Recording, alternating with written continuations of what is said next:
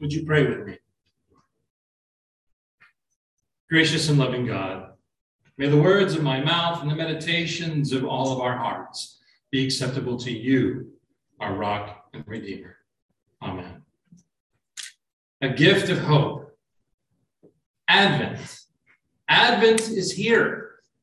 Comes from the Latin word adventus, meaning coming. And it's a favorite liturgical season for many people. It generates a feeling of excitement and anticipation as we think about Christ coming into the world. Yes, I know Jesus was born over 2,000 years ago, but we remember the events of his birth every year in the church. Each year we come back to this moment with a new perspective, formed by the experiences of our lives over the last year. Each year it's new, yet it's also so familiar. When we return to this moment, there's excitement because we know how wonderful it is. We've been here before. But it's also new because the circumstances are always different. It reminds me of a feeling I used to have when coming home from a long deployment when I was in the Navy. As the ship started to make its final journey to the home port after several months at sea, the excitement built up for everyone as they began to anticipate their homecoming. This excitement happened so reliably that we had a name for it. We called it channel fever. Sometimes we knew what to expect when we got home, but sometimes there were big surprises. On one particular situation, there was a crew member who was nervous about coming home because he was afraid of what he might find when he got home. When we left for deployment, his wife was pregnant and she was due to give birth while we were gone. But he never received any messages about her or the baby. We had no access to phones or email during the patrol, so he couldn't ask anyone what was happening for months. He only knew what the shore command was willing to tell him through radio transmissions. But on our way into port, as we entered the deep channels that allowed the ship to navigate safely into the harbor, he received a message from Shore Command. Yes, something unexpected did happen while his wife was giving birth. But they decided not to tell him while he was gone since they didn't want him to be distracted while he was out at sea. After all what happened had happened, and there was nothing he could do about it now, nor was there anything he could have done about it while if he was even there. It turns out that his wife was fine, and the delivery went well. The unexpected event, though, was that instead of just one child, he had three. She had triplets while he was gone, he had no idea when he left for patrol that his wife was expecting triplets. Needless to say, he was extremely excited to get off the ship and get onto the pier and see his family when he got back. Perhaps you've experienced this kind of homecoming excitement yourself. Maybe you were waiting at home for a loved one to come back home from deployment, or they were simply on a long trip and you were waiting for them to return. Perhaps you feel this kind of anticipation each year for those who transition to a summer home up north and they come back here to the south in Yuma in the winter. You've been there before, but there's always a bit of excitement in the air when you get to return home or receive a loved one home. This is kind of what it's like each year during Advent as we prepare for the coming Christ. In this first week of Advent, our theme is hope. We focus not only on the feeling of hope we get when we think about the birth of Christ, but also on the hope that comes to us in our everyday lives when we experience the risen Christ through the Holy Spirit. There's also the feeling of hope we get when we think about the final days, when we get the opportunity to commune with Christ in his heavenly kingdom. According to today's scripture passages, this is something to look forward to but it's also something we must prepare for.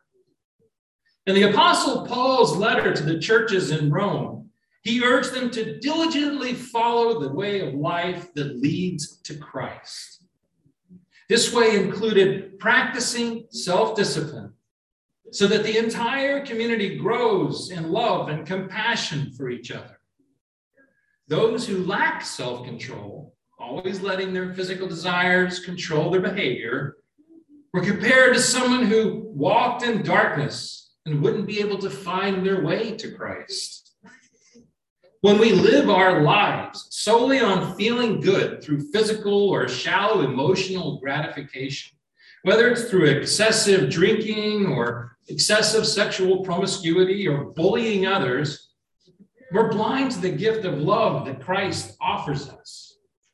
We can't possibly earn our own salvation, but we must be in a state of mind that allows us to see it when it's presented to us. Paul compared taking that first step toward living a disciplined life to the process of waking up. When dawn first breaks across the sky and the light begins to penetrate those closed eyelids, we know it's time to prepare to get up. We crack our eyes and let our conscious minds start taking control from the unconscious. And we begin to take stock of where we are and what we need to do for the day. Likewise, we can no longer avoid noticing at that time the cost of letting personal pleasure always rule our lives. We know that something must change. It's time to wake up, assess our situation, and figure out what do we need to do to start walking in the light. Paul delivered this message with a sense of urgency, saying it was, quote, already the moment for you to wake from sleep. In our passage from Matthew, Jesus also spoke with a sense of urgency as he warned his disciples to say, stay vigilant in their faith, since nobody knows when the time for judgment will come.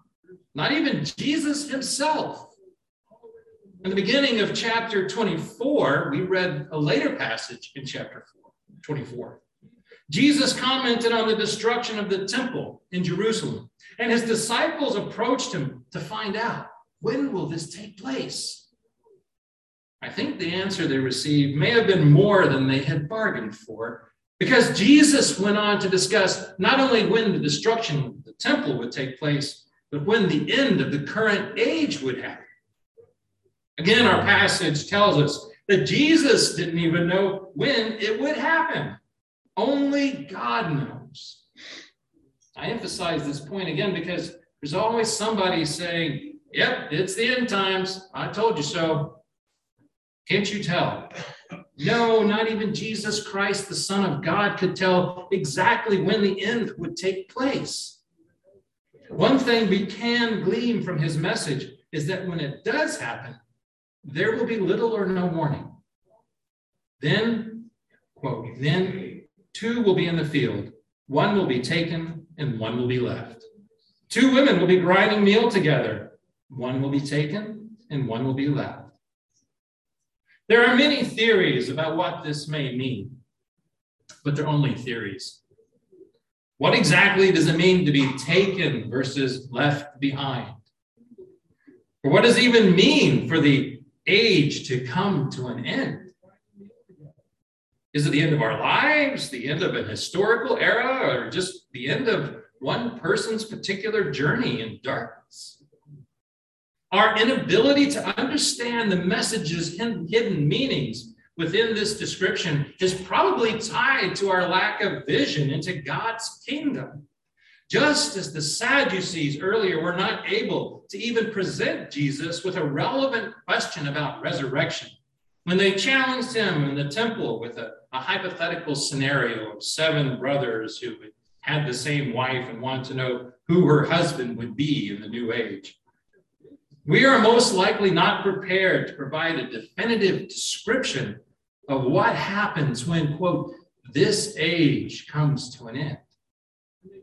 What we can say is that this passage tells us that the end age will be abrupt and will come without warning, just as the people in the days of Noah were eating and drinking, marrying and giving in marriage, until finally the suddenly the floods came upon them. They we should expect that the end of our age will also come without warning. as we go about our daily lives. Like a thief in the night, Christ will unexpectedly appear and we will be transformed in some way. There's no way to know when this will take place. So Jesus urged his disciples to always be prepared. To think about these things will happen at our that they will happen at our own convenience at a time when we think it's appropriate to start getting ready for life would be a mistake. So you may be asking yourself, where's the hope in this message this morning? Much of our discussion has been about remaining vigilant in our life in a daily way so that we will, which might sound a little threatening. Hope comes through the vision of Isaiah that he paints for us in his early writings. As you may recall from a couple of weeks ago, the writings from the prophet Isaiah were thought to have actually been created by several people over about three centuries in the early sixth century. The passage we read this morning is one of the early writings from the period when the Israelites were being threatened by the Babylonian Empire. Despite the humility and tragic loss of life the Israelites were experiencing, Isaiah shared a vision, a vision of respect and peace for Jerusalem in the future. At this point in Jewish history, the northern kingdoms of Israel had been captured by the Babylonians, and the city of Jerusalem had experienced a brutal siege. Inhabitants who survived that Babylonian incursion were forced into exile meaning that they were moved to distant lands where they would be forced to be a minority, unable to reform as a nation and mount a counterattack. It's during this period that the prophet Isaiah was given a vision or a description of a vision. In this vision, Israel is recognized by all the other nations of the earth as a leader, a leader in peace, in wisdom, and injustice. People will stream into Jerusalem from all over the world to learn about God and how to live holy lives acceptable to God.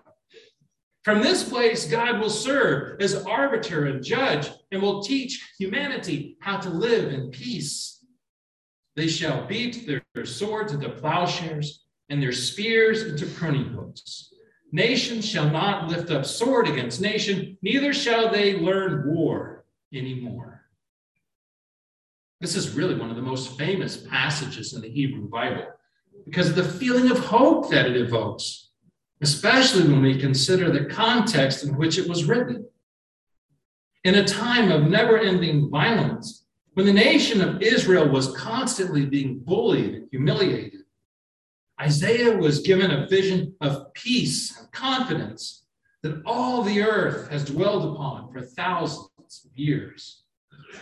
In this vision, all the instruments of war have been converted into instruments of planting and growth, and the practice of warfare had been forgotten. God was not the king or ruler, but God guided the nations and taught people from every culture, from every corner of the earth, how to live fruitful lives.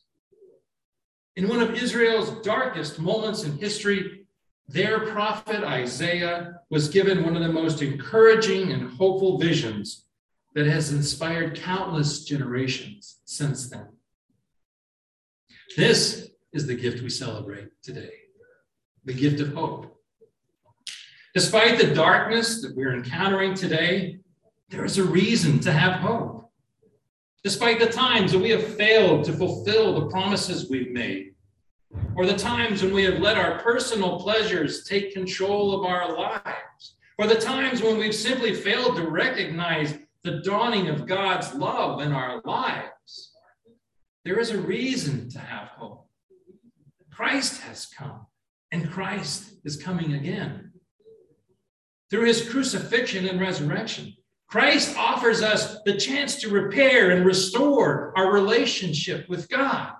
Through his love for each of us, he has given us another chance to share that love with God and each other. If we choose to accept this offer of grace, We will be guided to the path that leads to fruitful living, a way of life that is led by the Spirit and enjoys the fruits of the Spirit.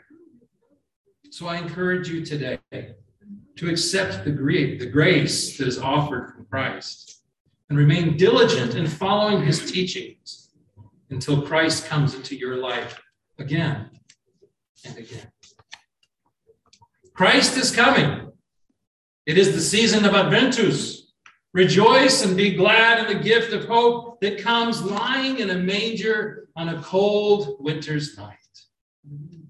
Amen.